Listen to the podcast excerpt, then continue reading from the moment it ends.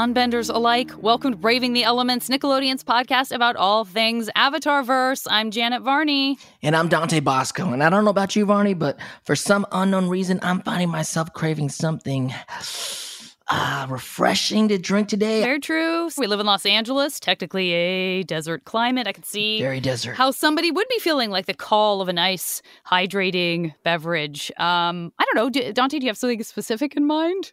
Great question. I don't know exactly what it is I'm looking for, other than Uh-huh. I know that it needs to quench my thirst. Interesting. So I would say, give me the quenchiest drink you can think of.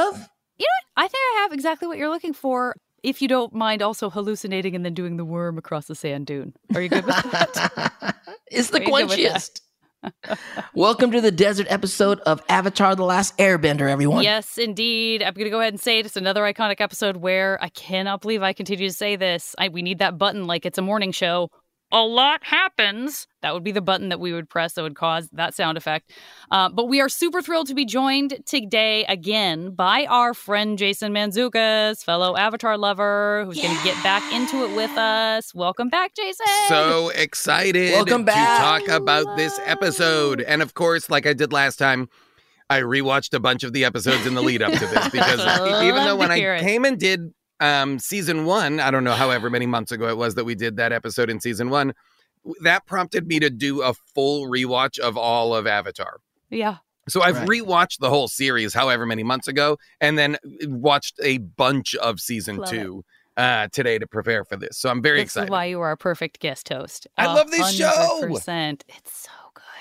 Well, I'm wearing my Sokka's Cactus Juice uh, t-shirt today. oh, I've- I didn't even notice that. I've worn it many a time. Um, it, it feels close to my heart because, and I understand this is a podcast and no one can see, but um, maybe I'll take a picture and post it. But it's a, this great shirt, but it involves a saguaro, and I always get excited because I'm from Arizona. I feel I'm one of the few people who actually gets to shout out. Oh, yeah. saguaro This is your shirt. episode. To be clear, anyone can.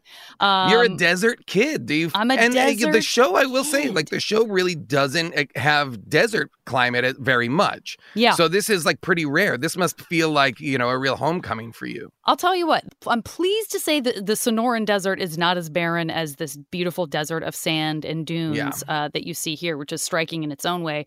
But it feels real homey to me when we see Iroh and Zuko, like where they are, which is a sort of like, I can't believe I'm about to say this, riparian desert climate where Oh, there's boy. more greenery What and is that? canyons and some scrub. A little brush. Uh, does feel very much like Arizona to me. Correct. Uh, so I love that voice. That's Thank the uh, very- the informed desert nerd voice. informed desert nerd, uh, save the tortoise. Okay, so before we jump in, I, I want to revisit. Um, you know, of course, we always ask new guests what kind of bender they would be. When we had you last, you identified yourself as most likely an earthbender. Um, I do remember that you enjoyed the Zutara ship. Something that we've started talking more about simply by virtue of the fact that it has come up so much more in recent cons that Dante and I have done together over the last Uh-huh. year right. people are they want to talk about their favorite adversaries on the show and they love digging deep into like Oh, who's that's re- who's redeemable you know who isn't Yeah, pathology. all that kind of stuff. And so we started- exactly exactly so we thought we would ask you if any favorite adversary jumps to mind from the show It's so interesting. I really like um there's characters that I love throughout like a character that I love is Jet I love Jet too. Me too. because he is both an ally and then an adversary. yeah And that's I think something that the show does really well is give you characters that exist in the gray Right. area yeah um, and give you characters that are at times in some episodes or in some seasons an adversary who then becomes an ally. I mean, obviously Zuko becoming the right. i- i- is truly like the er example of that on a much hu- larger level.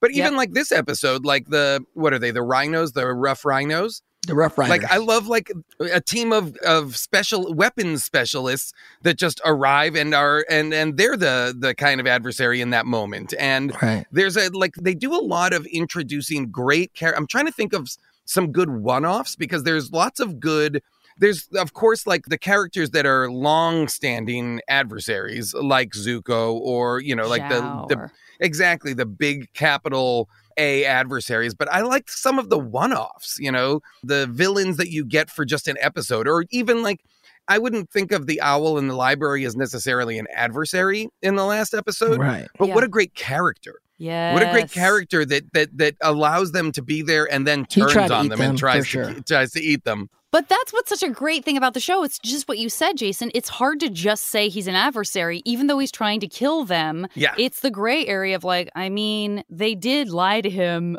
for the reason they were there and like are doing the exact thing he, he says allows them to gain doing. knowledge. He he Right. says, "Okay, you can gain this knowledge, but but you know, don't lie to me." And they basically do, and he tries to.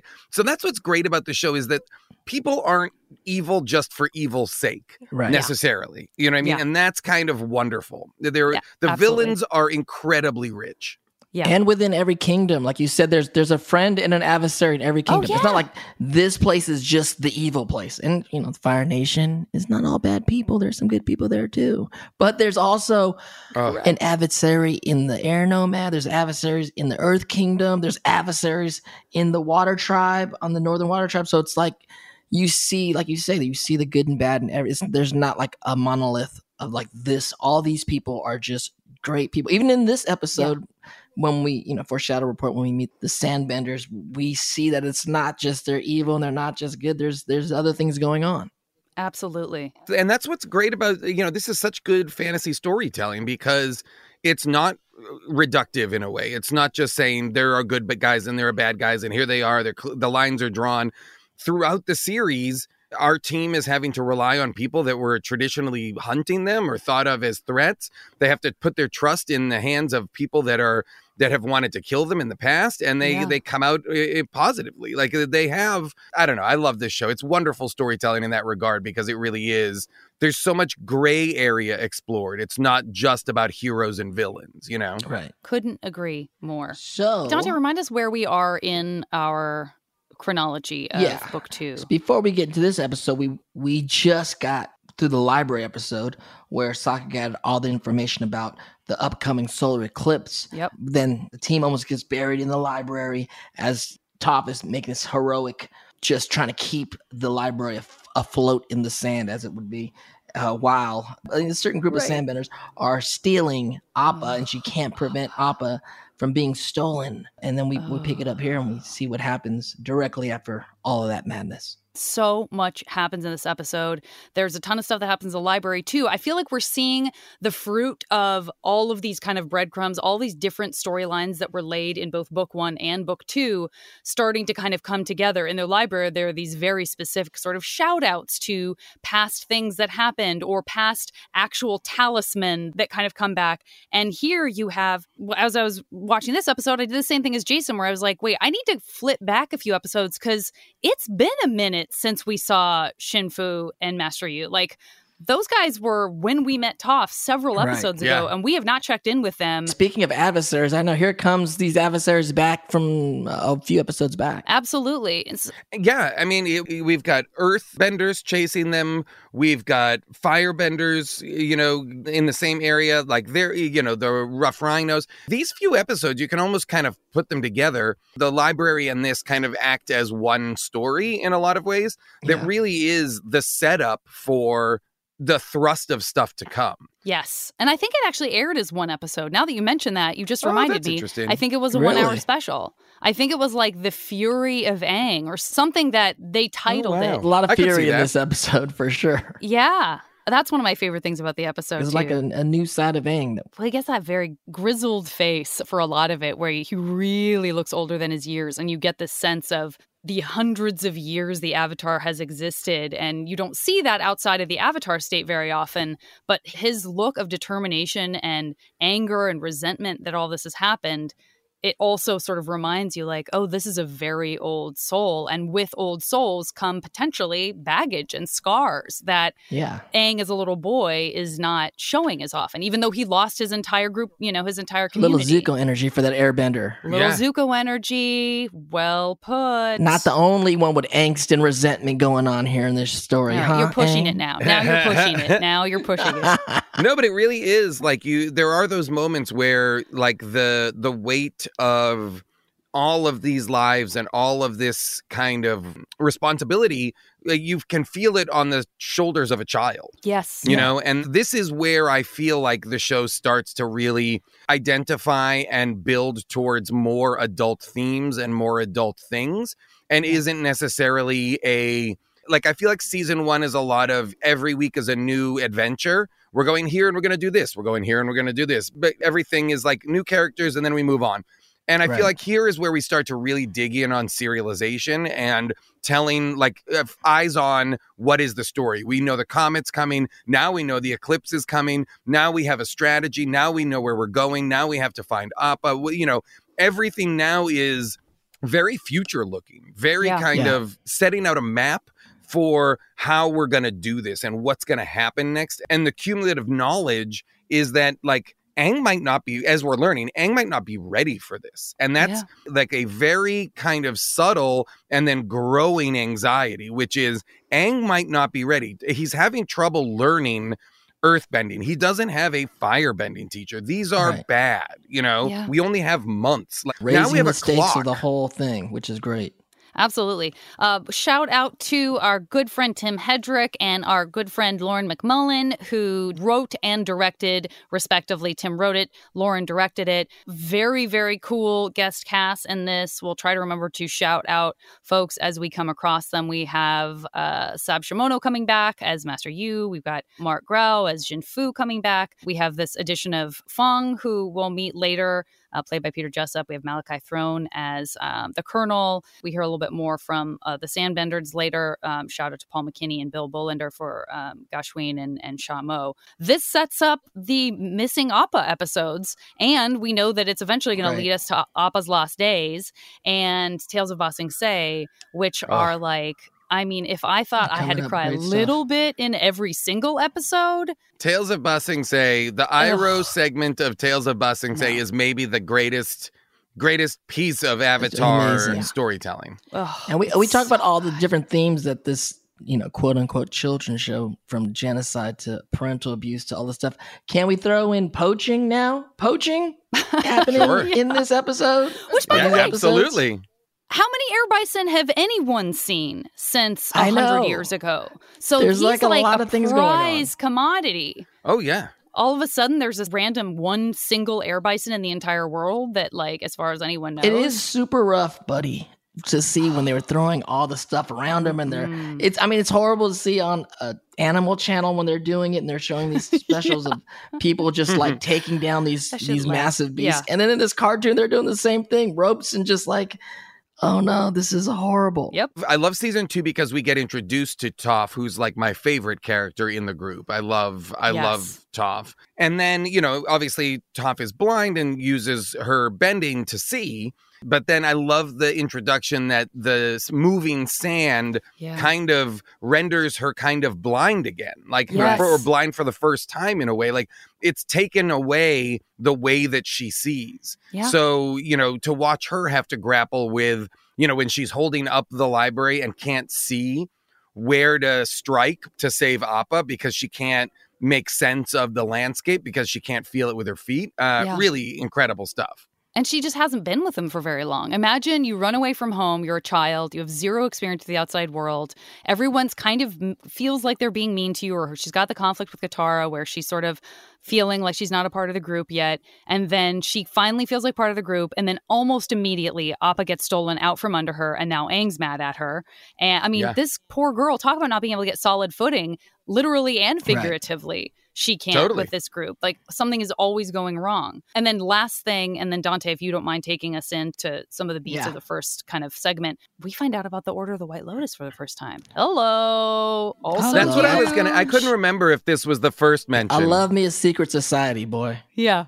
so good. I love. I loved this, and I love. And I loved that this is like what uh, season two, episode whatever, and we're getting something that is again now going to be kind of woven into the fabric of this show. Yeah. And future series. It's really wonderful. Oh, so good. All right, well, let's hit some of the major beats of uh, of this episode. Dante, you want to lead us off? Let's go. We start this episode with a very cinematic opening in the windy desert with our characters distanced from each other. There's a bad, bad vibes in a very desolate. it- death is around you. It's unforgiving. And even like having lost Appa, it's like they have no idea how they're going to get out. They're going to have to It's walk to scary. Ba Sing Se, hello. And Aang even says, like, y'all know we're dead without Appa, right? And they're like, yeah. Yeah. Aang is horrified and angry about Appa being stolen by the sand benders. And then Aang's like, I'm leaving. I'm gonna go find Appa. Which the rest of the crew's like, what? We can't fly. Yeah. and of course, Toph can't even see now. yeah. And so he takes off in anger kind of thing. And they just uh then they're just stranded in the desert. We cut to a lusher. What part of the desert was that? The riparian? Rip- rip- Um, rip- uh, rip- to me, it's more of a riparian. uh, that means water sources nearby. There's uh, more signs of life, more scrub, more trees. We're now in a riparian part of the desert with young Prince Zuko and Uncle Iroh as they're traveling on a together tandem on a ostrich horse. yeah. And they're quickly met by the group of rough rhinos and Colonel Mongke and old friends of Iroh actually.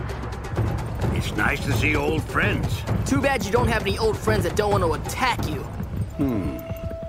Old friends that don't want to attack me.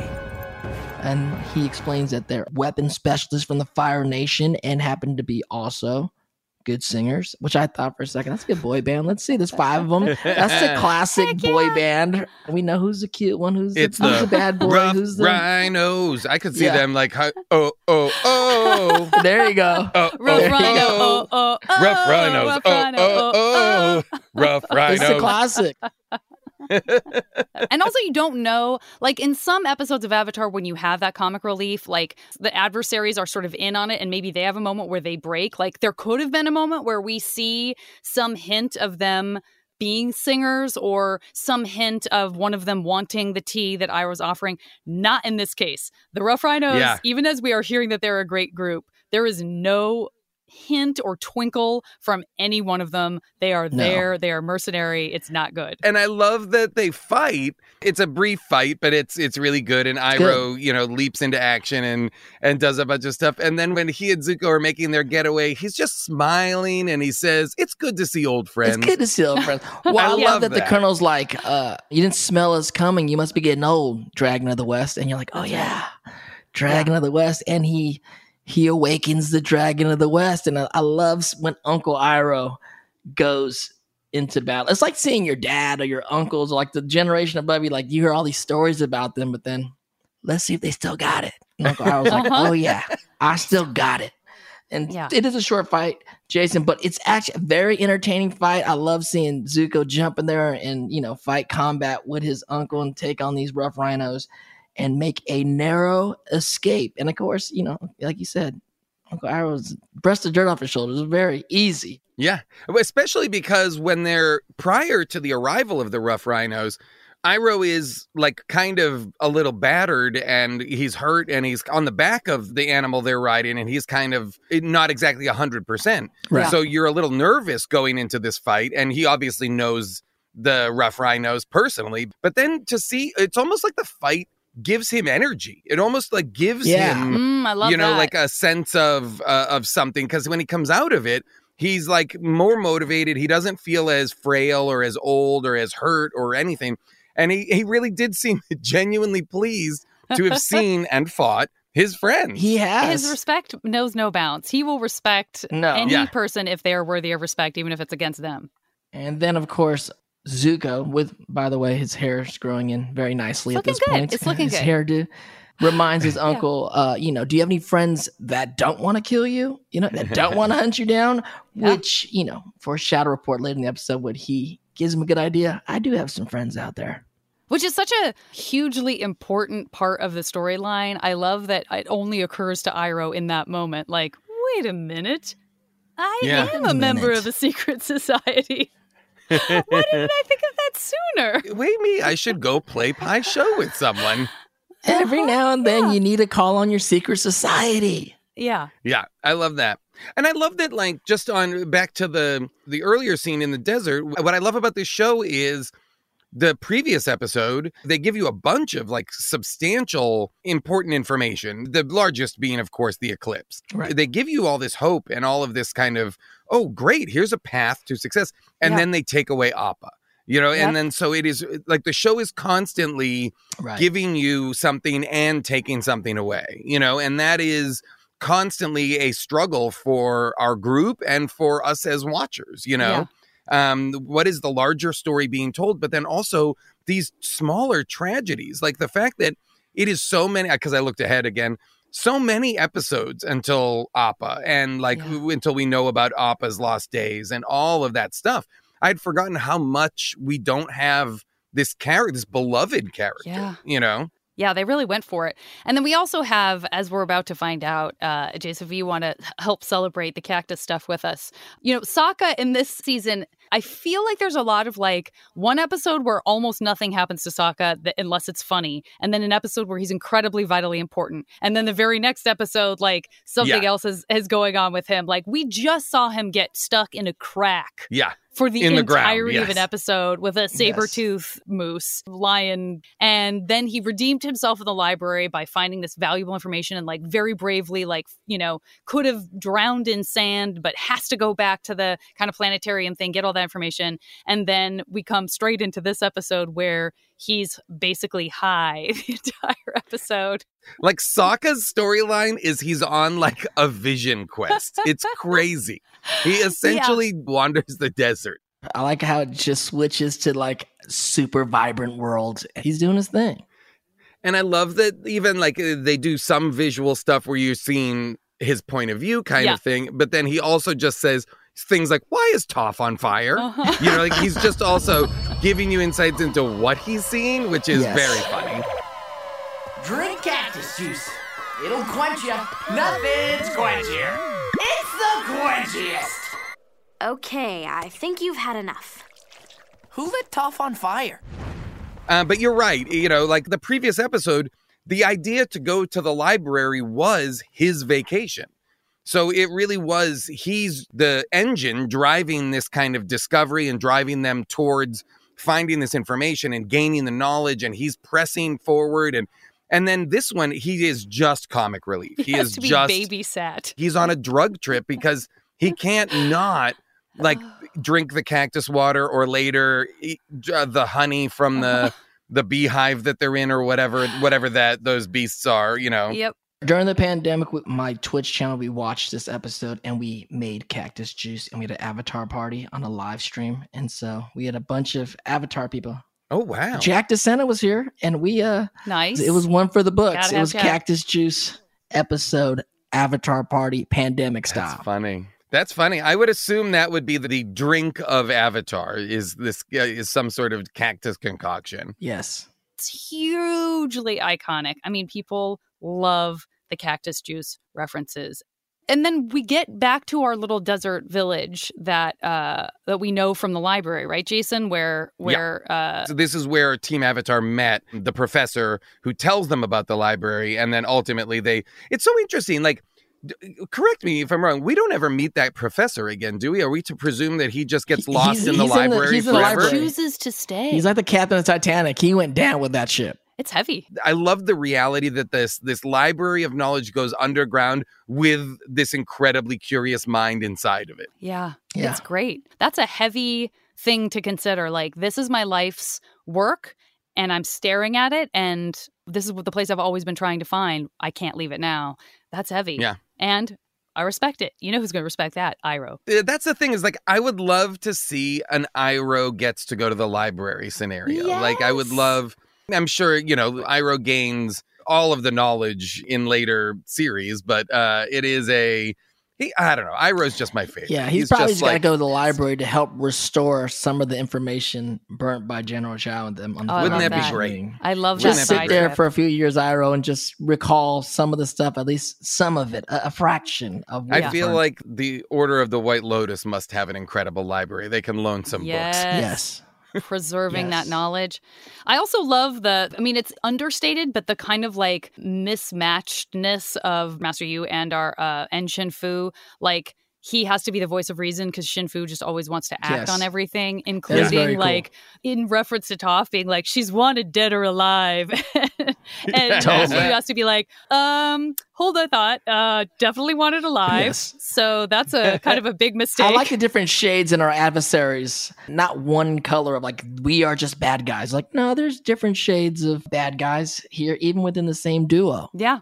Well, I mean, and they're such a good like team up that way. One of them just muscle who wants to fight, all is quick tempered, and similarly, when they notice that Zuko and Iroh are there, and they argue about whether to just grab them now in the bar Yeah. and collect the bounty, and or wait them out so that they can not have to compete with all the other all the other people. and when we get back to Team Avatar and everybody is just totally despondent and, and angry appears as they all kind of like stop for the night. Um, this is such a great episode for Katara as a leader. You know, I mean, she Yes. Oh yeah, she takes charge. She takes charge in a decisive way. It's but it's not authoritarian to the point of lacking compassion. What a great Katara episode. It may not be the most dramatic stuff that happens to her or that she creates, but she is absolutely the glue. And she even says it at one point, right? I mean, when Aang's like, "What have you? What are you doing?"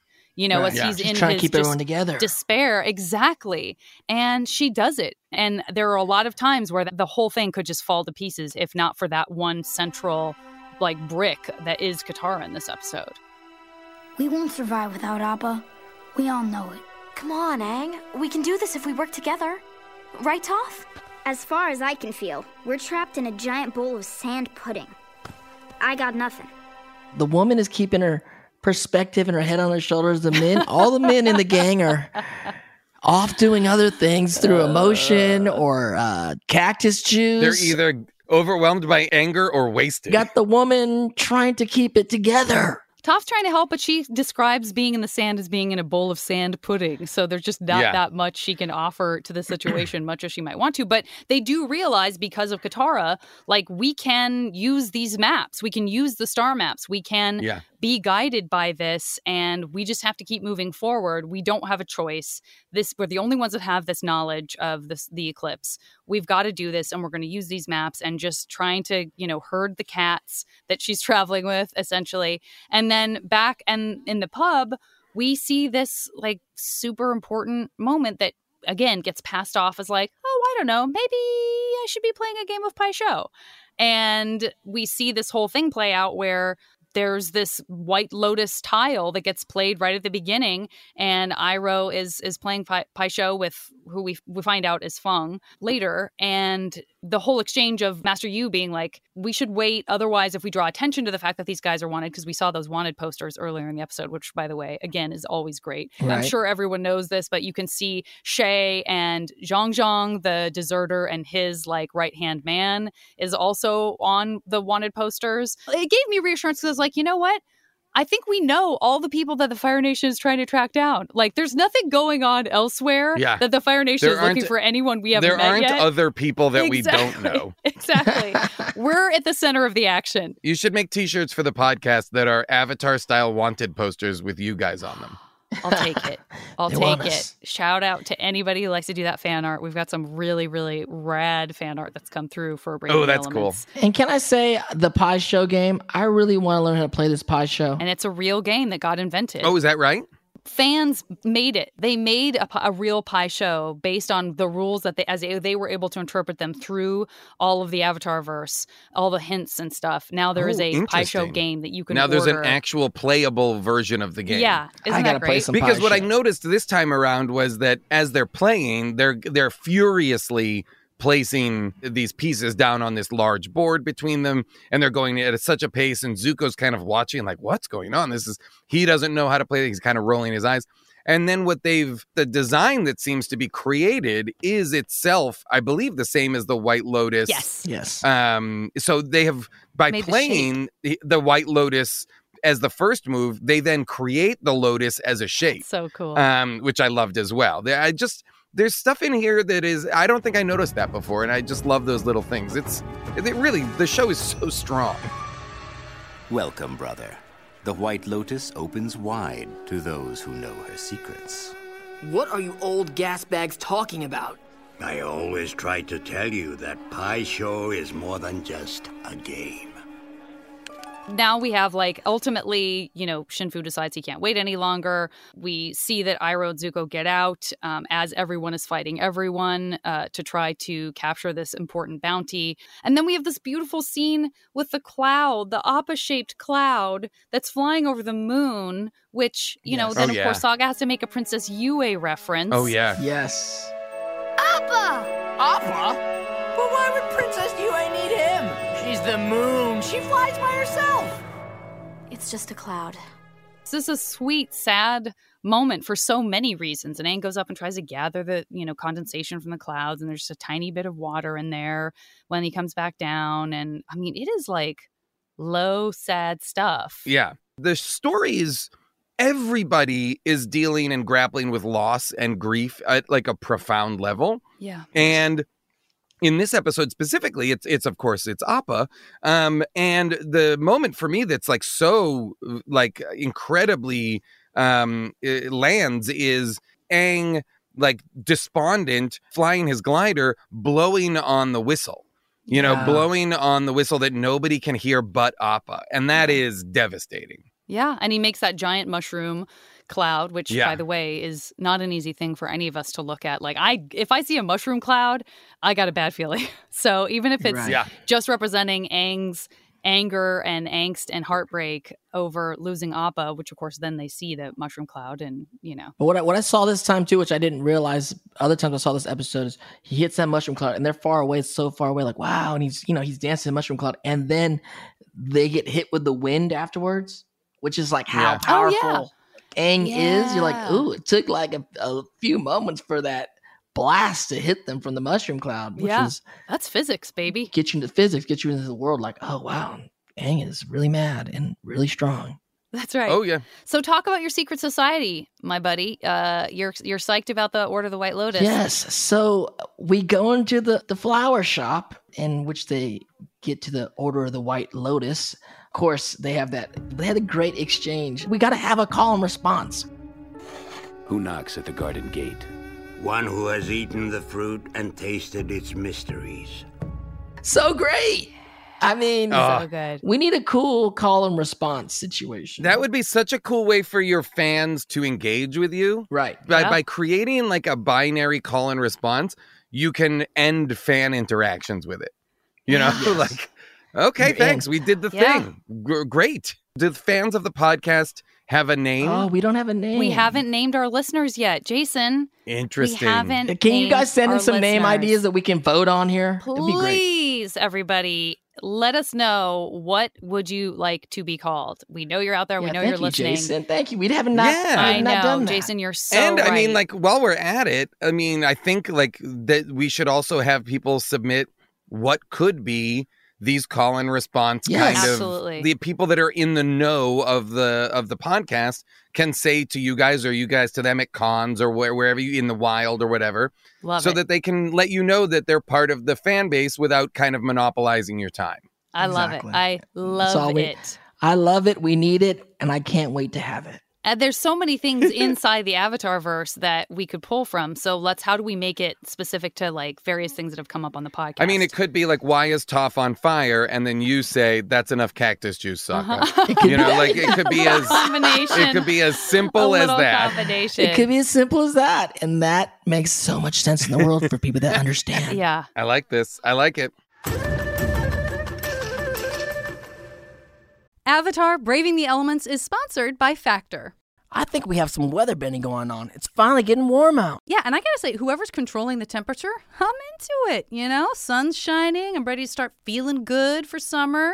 Well, you're in luck. Factor's no prep, no mess meals can help you fuel up for those sunnier days ahead. Oh, trust me, my friend, they are already part of my health kick. no kidding? Big time. Right now, I'm all about their veggie vegan meals, but their wellness shots also really get me fired up. In a good way? You, of all people, know that's a yes. Fair enough. But for anyone else out there looking to crush their wellness goals this May, Factor has loads of dietitian approved meals with ingredients that you can trust, ready in as little as two minutes. Head to factormeals.com slash elements50 and use code elements50 to get 50% off your first box plus 20% off your next month. That's code elements50 at factormeals.com slash elements50 to get 50% off your first box plus 20% off your next four boxes while your subscription is active. And then we also know, by the way, that, that we sort of passed this part, but um, Toph discovers this glider in the sand, right? So she kicks Yes. against it. She can immediately actually help and and be able to say, like, no, no, no, this is the tip of something large buried in the sand, which is kind of a little bit of a callback to the library, right? Where they find this thing that could be tremendously useful, and it even has a compass on it, right? Dante? Sand glider. So they have this sand glider and they're going. She's thinking it's the compass is going north, but she said it's actually not going north.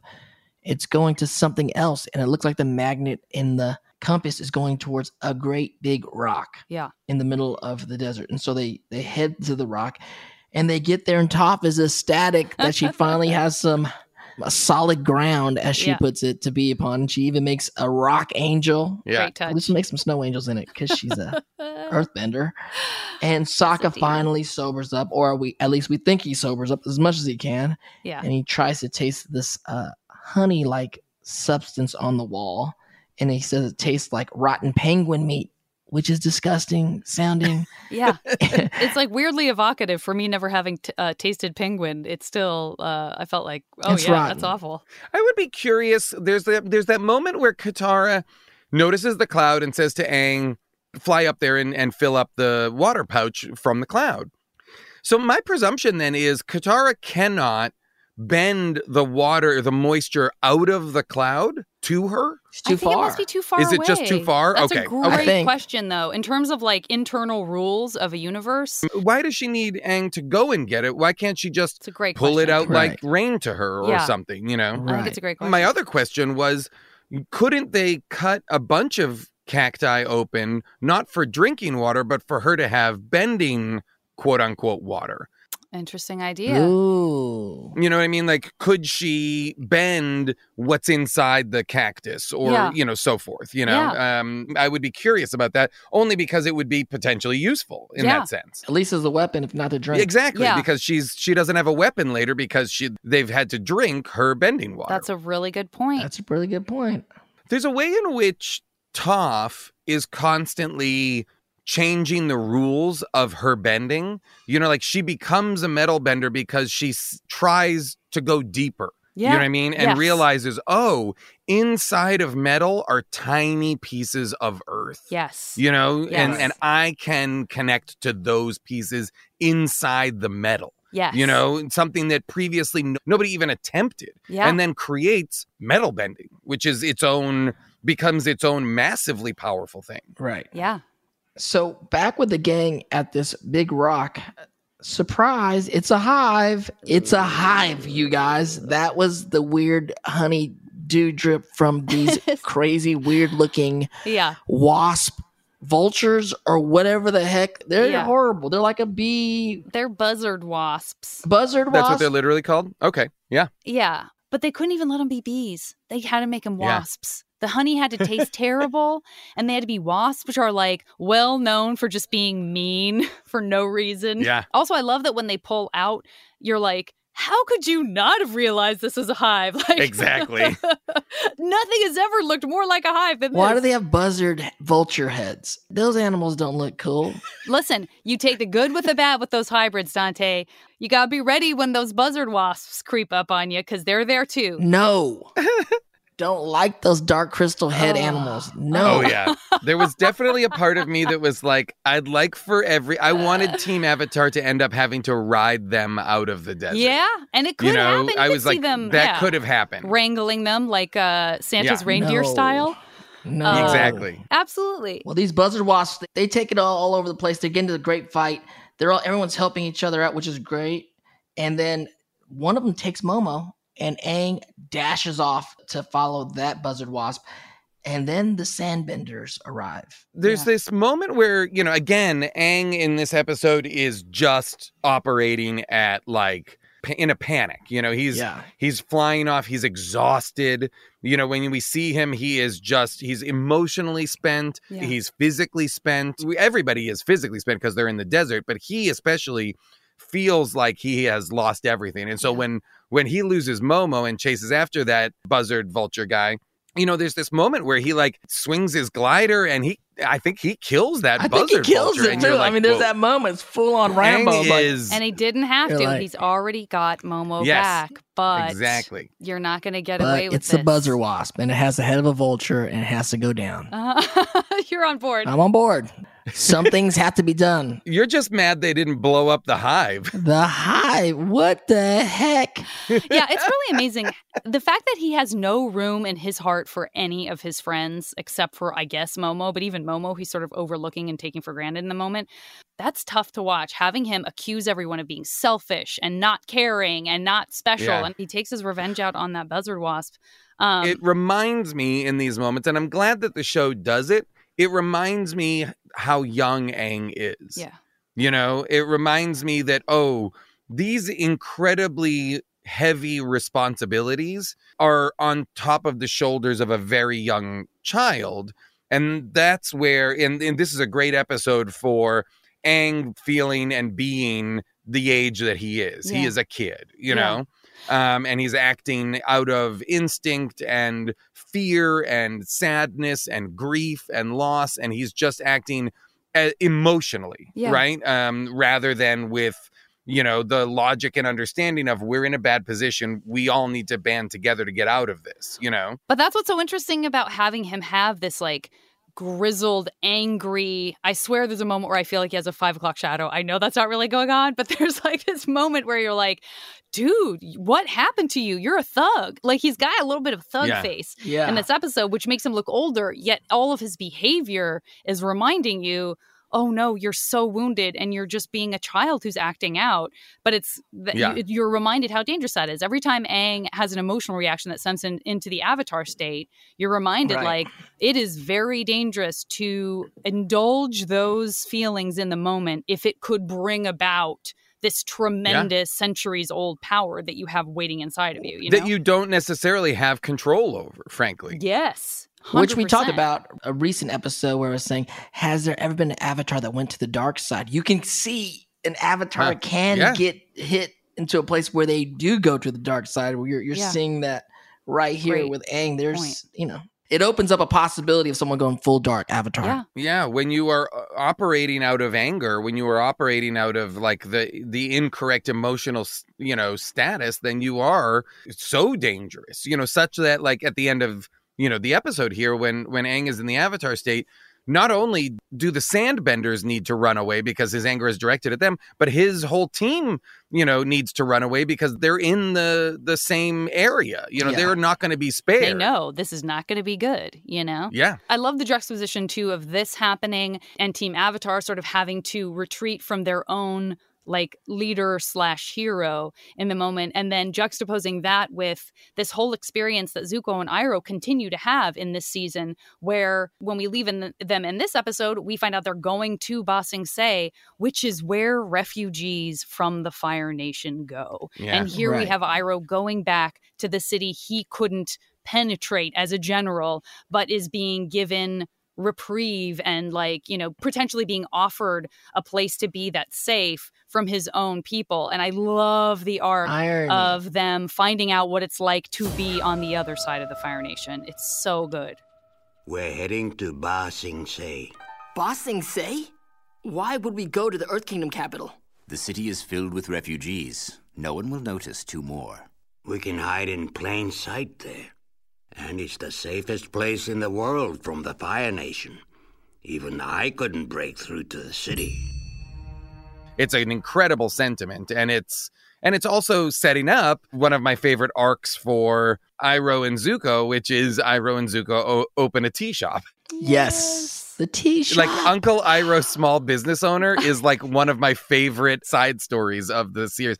I love that this series. I mean, these are short episodes. There's a certain number of things, but they do these wonderful digressions where they will let Iroh have success as a tea merchant. Yeah. And you could also do what are your favorite like aside stories Yes. or your favorite kind of tertiary kind of little roundabouts that they allow characters to go on. And that that's very fun too and that's coming up is one of my favorites actually. I love that. We're gonna have to incorporate that question in. I love that. Absolutely love that. And of course, they're traveling to Ba Sing Se in flower pots, which I love that. Yeah. Just the image of those two.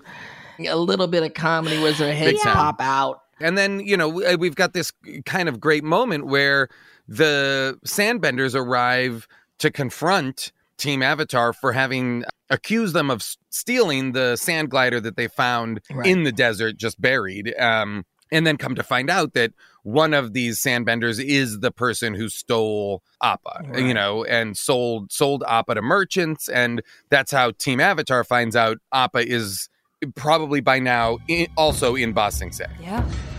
I recognize the son's voice. He's the one that stole Appa. Are you sure? I never forget a voice. Also, I love just a side note on the Sandbenders that it, it, it kind of broadening the world of, of the Earth Benders and Earth Kingdom to a degree. And then even within the Sandbenders, they're saying, "Oh, this looks like a a, a land glider from this other tribe." Just like multiple tribes of Sandbenders, Yes. Not just like this one group of us. And You're so and right. again, it's like the father's like being a genuine cool Sandbender. Like, look, we have to be kind to these people. We got to take him and find out. You know, he's doing like that cool thing, and then you're like, oh, but his son stole it. It's like, what? Hold, hold on a second. Yeah. Again, you're seeing diversity and non-monolithic themes even within one just segment of benders which is which is a sandbenders a brand new kind of earthbending i want to see a whole a whole side story about these sandbenders and where they came from what they do how their bending works you know their kind of folklore and their history Well, it's something we then see inside of the water bending, the different water bending tribes. The swamp and, you know, benders. uh, Yeah. you know, and how they interpret things differently. Totally. How Yeah. northern and southern water tribes have different rules about bending. And I would love to understand, you know, like uh, sand bending and I guess uh, eventually metal bending, all offshoots of earth bending, Yes. all components of earth Yeah. bending, you know? Yeah, I love that. I'm so glad you you tossed that out there too, Dante, because it is such a toss away. It's this one brief reference to this whole other tribe of sandbenders that those are the kind of moments where it's not fundamental to the plot moving forward, but it helps you feel like this world is so rich and that there's so much going on that we're not seeing, other than people running away from the Fire Nation because we know all of those. Yeah, it could easily have been like you stole our sand glider. Yeah, and it's Right. just like we Yeah. are the we are the sand But it benders wasn't all that. the gliders are ours but it's not they're backing. it's a up sand bender that tribe. references people we haven't met yet and Yeah. that's awesome you I know love it. they're always giving you more world to let you know there's always more world to go to you know yes Yes. And then we have just to return to me crowing about what a great episode it is for Katara. You know, once again, as usual, she's the one who can reach him through his ah. rage Ugh. Of the Avatar state and brings him back down to being the Aang, Jason, that you've known him to be the entire episode, which is really all of this stuff is hiding. It's avoiding feeling like you can't control it just feeling feeling yeah. like it's out of your control and there's nothing you can do and your best friend is gone and it's just incredibly sad and you know we see him crying and he allows himself to feel that grief fully with the support of his friend you know it's beautiful but it's really sad totally makes me cry Oh, I Definitely to cried. get some crying out in there as you i tear up also when he's just missing appa Oh man. Yeah, that moment when he's in the avatar state and everybody flees yeah, and you don't know, but then you there's a frame that looks down and Katara is just looking up at him. Yeah. She's not moving. yeah Even though he's getting the in the avatar avatar state, he's getting more and more. It's seeming more and more dangerous for her to be there, and she just reaches out and grabs his hand. And it is the look on her face. It's such incredible acting that they've put inside of yeah this animation and i love talking to animators and comics artists about acting about showing acting on characters faces Right. and it's such good acting on the part of So how they've they're drawing Katara because she is so heartbroken and so there and so the, the way she's looking up at him and that he just kind of comes out of the avatar state and crumples into her Yeah. arms is just such an incredible moment So and great. such a beautiful kind of illustration of their relationship. I love how you Um, say that because I often, you know, there's so many great fans out there that, that give us as voice actors so much props for being the voice actors, and, and I appreciate that so much. And I always like to say, you know, we shared this performance with the animators. Yeah. like we do Oh, yeah. voice it, and I love bringing what we bring to it. But when you watch it, we we so much share this performance of these characters with the animators, and, and it makes the animation world acting and performance a, a kind of a special, different kind of thing than when we do on screen acting, which is also great, and I love doing that. But like you said, the animators bring so much to these performances. And also with the gushing over Katara, I want to, you know, another quick shout out to Toph, which I love, where she, the superhero thing where, you know, she's blind and she goes, I know voices, I remember voices, and she can Yeah. hear Ghashiun's voice. And she's like, he's the one that stole it. Because it goes back to, you know, these blind super, the daredevil, where like the keen sense of hearing, Sure. where they know, I know that that's one of my superpowers, not just, you know, I can hear and I know sonically that's Yeah. the person without a doubt. And you're like, and that oh, she yeah. can offer that up when she feels so Yes. terrible about not being able to save Yeah. Appa. At least she can offer up, like, wait a minute, this is who took it. Okay, like I can finally do something. I can finally help in some way to r- right this wrong that I feel, you know, responsible for as much as she can. Knowing in her head she knows that she couldn't have done anything, but in our hearts, when we let down a friend or when we lose someone important, you know, of course, the first thing we want to do is blame ourselves in some way, and then she doesn't have any assistance from Aang, who's also like taking it out on her. So they kind of have to to heal a little bit too. I just wanted to ask. Um, it feels important uh, in a fun way to do my one question quiz that we've been doing a lot this season. I just think it's a fun thing to be able to bring up because Jason's here, which is I just want to ask the rough rhinos did play a fateful role in another character's past, someone Hmm. iconic from book one, who we may see again. Who may have been brought up already in this Is conversation? it Jet? Is it Jet? Yeah. It's Jet, right? It must Yeah. be Jet. Totally. Yeah. Yeah, the But Rough Rhinos killed his. Like they're responsible for him losing his community or his or his Oh, family. the Rough Rhinos came in. Do Okay. we see that or is it just a story that's told? I think it's just a story. I think he, we just know that we find out that it's specifically the Rough Rhinos group within the Fire Nation that's Right. responsible for him losing his Oh. parents. Um, so I loved Got when you happened to bring up Jet. I was like, uh oh, there's a weird, like, cool Jet tie-in with the Rough Rhinos here. They're out there. So the Mhm. Rough Rhinos are back. I would watch Yeah. a Rough Rhinos show. The Rough Rhinos show. Yes. They're doing a boy band. They're going, they're pillaging villages. They're on tour doing concerts, but also doing Fire Nation business. Yeah. Bounty The hunting. Rough Rhinos are back. perfect front.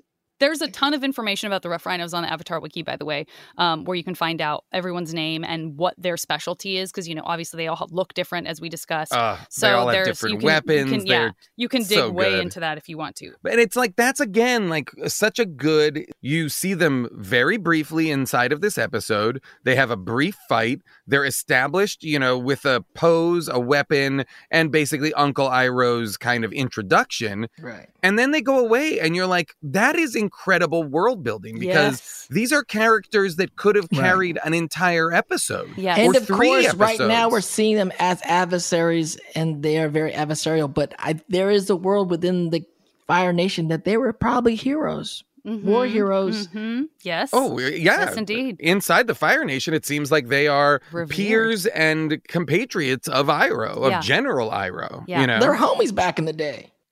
Absolutely. All right, I'm going to bring up one of your homies real quick for Animal Crossing, Dante. Don't worry, I'm going to give a quick final shout out to the buzzard wasps. No. Uh, that's our only new animal, I think, in this one. and, And, no you- thank you to the buzzard wasp. And no Leave thank them in the you desert. For you. You're going to turn those down in the future. Um, let's talk about most valuable and least valuable bending, and then we will uh, let you go, my friend Jason.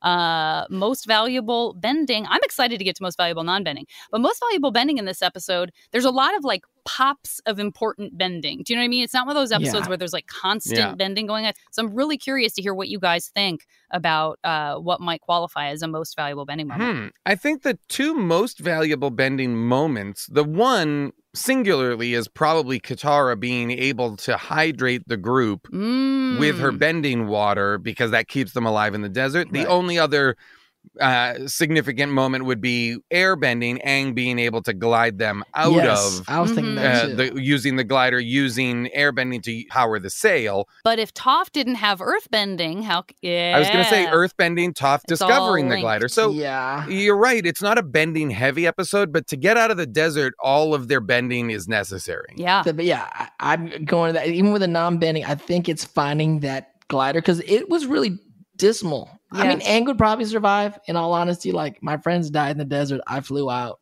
and they're, they're dead. They're just dead in the desert. They're Yeah. somewhere. So Uh-huh. until they found that glider, because it was nowhere. There's not, and even now, there's Yeah. nothing. There's nothing out there. They need that glider. yeah, Yeah. yeah. So I don't know who gets that. It's like a shared comp. It's like a team. That's a team effort because team each effort. person is totally Team vital effort. to the use, the the finding, recovery of, and use of that glider. So I think that's like a team avatar wins for most valuable bending moment, which I don't think we've ever done before. So we got that going. Um, and then for most valuable non-bending, again, a lot going on with Iroh, the White Lotus stuff. That is obviously gonna be crucial. Um, I'm gonna. I think I've already played my cards. I'm throwing my my hat in the ring on behalf of Katara for keeping the whole group together and for bringing That's Aang cool. back from the Avatar I state agree. as like an entire Yeah, I think package. of Most non-val- valuable yeah. non-bending for Zuko and Iroh is the finding of the Order of the White Lotus. Yeah. Yeah.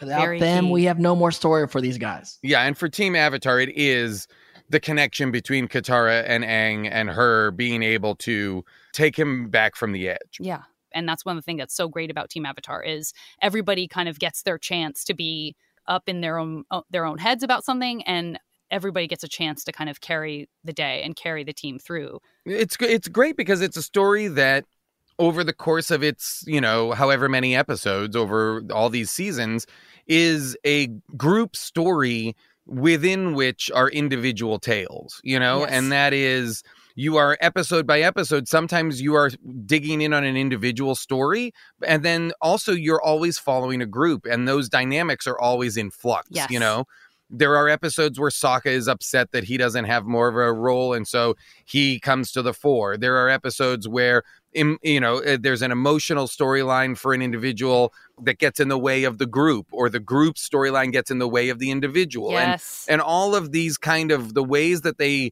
make all of these characters both helping the group and helping mm, keep the momentum going forward while also having them trip and stumble and fall over their own personal journeys. Yeah. and their own personal growth is really what makes the show deeply compelling and not just an adventure show where this week we punch this guy and this week we we triumph over this. It's really it's not just about punching the bad guys. It's also about in this case grief it's about like you can't punch grief you can't punch loss Yeah. you know appa's gone There's, we can't fight anyone Yeah. we just have to keep moving forward you know love that.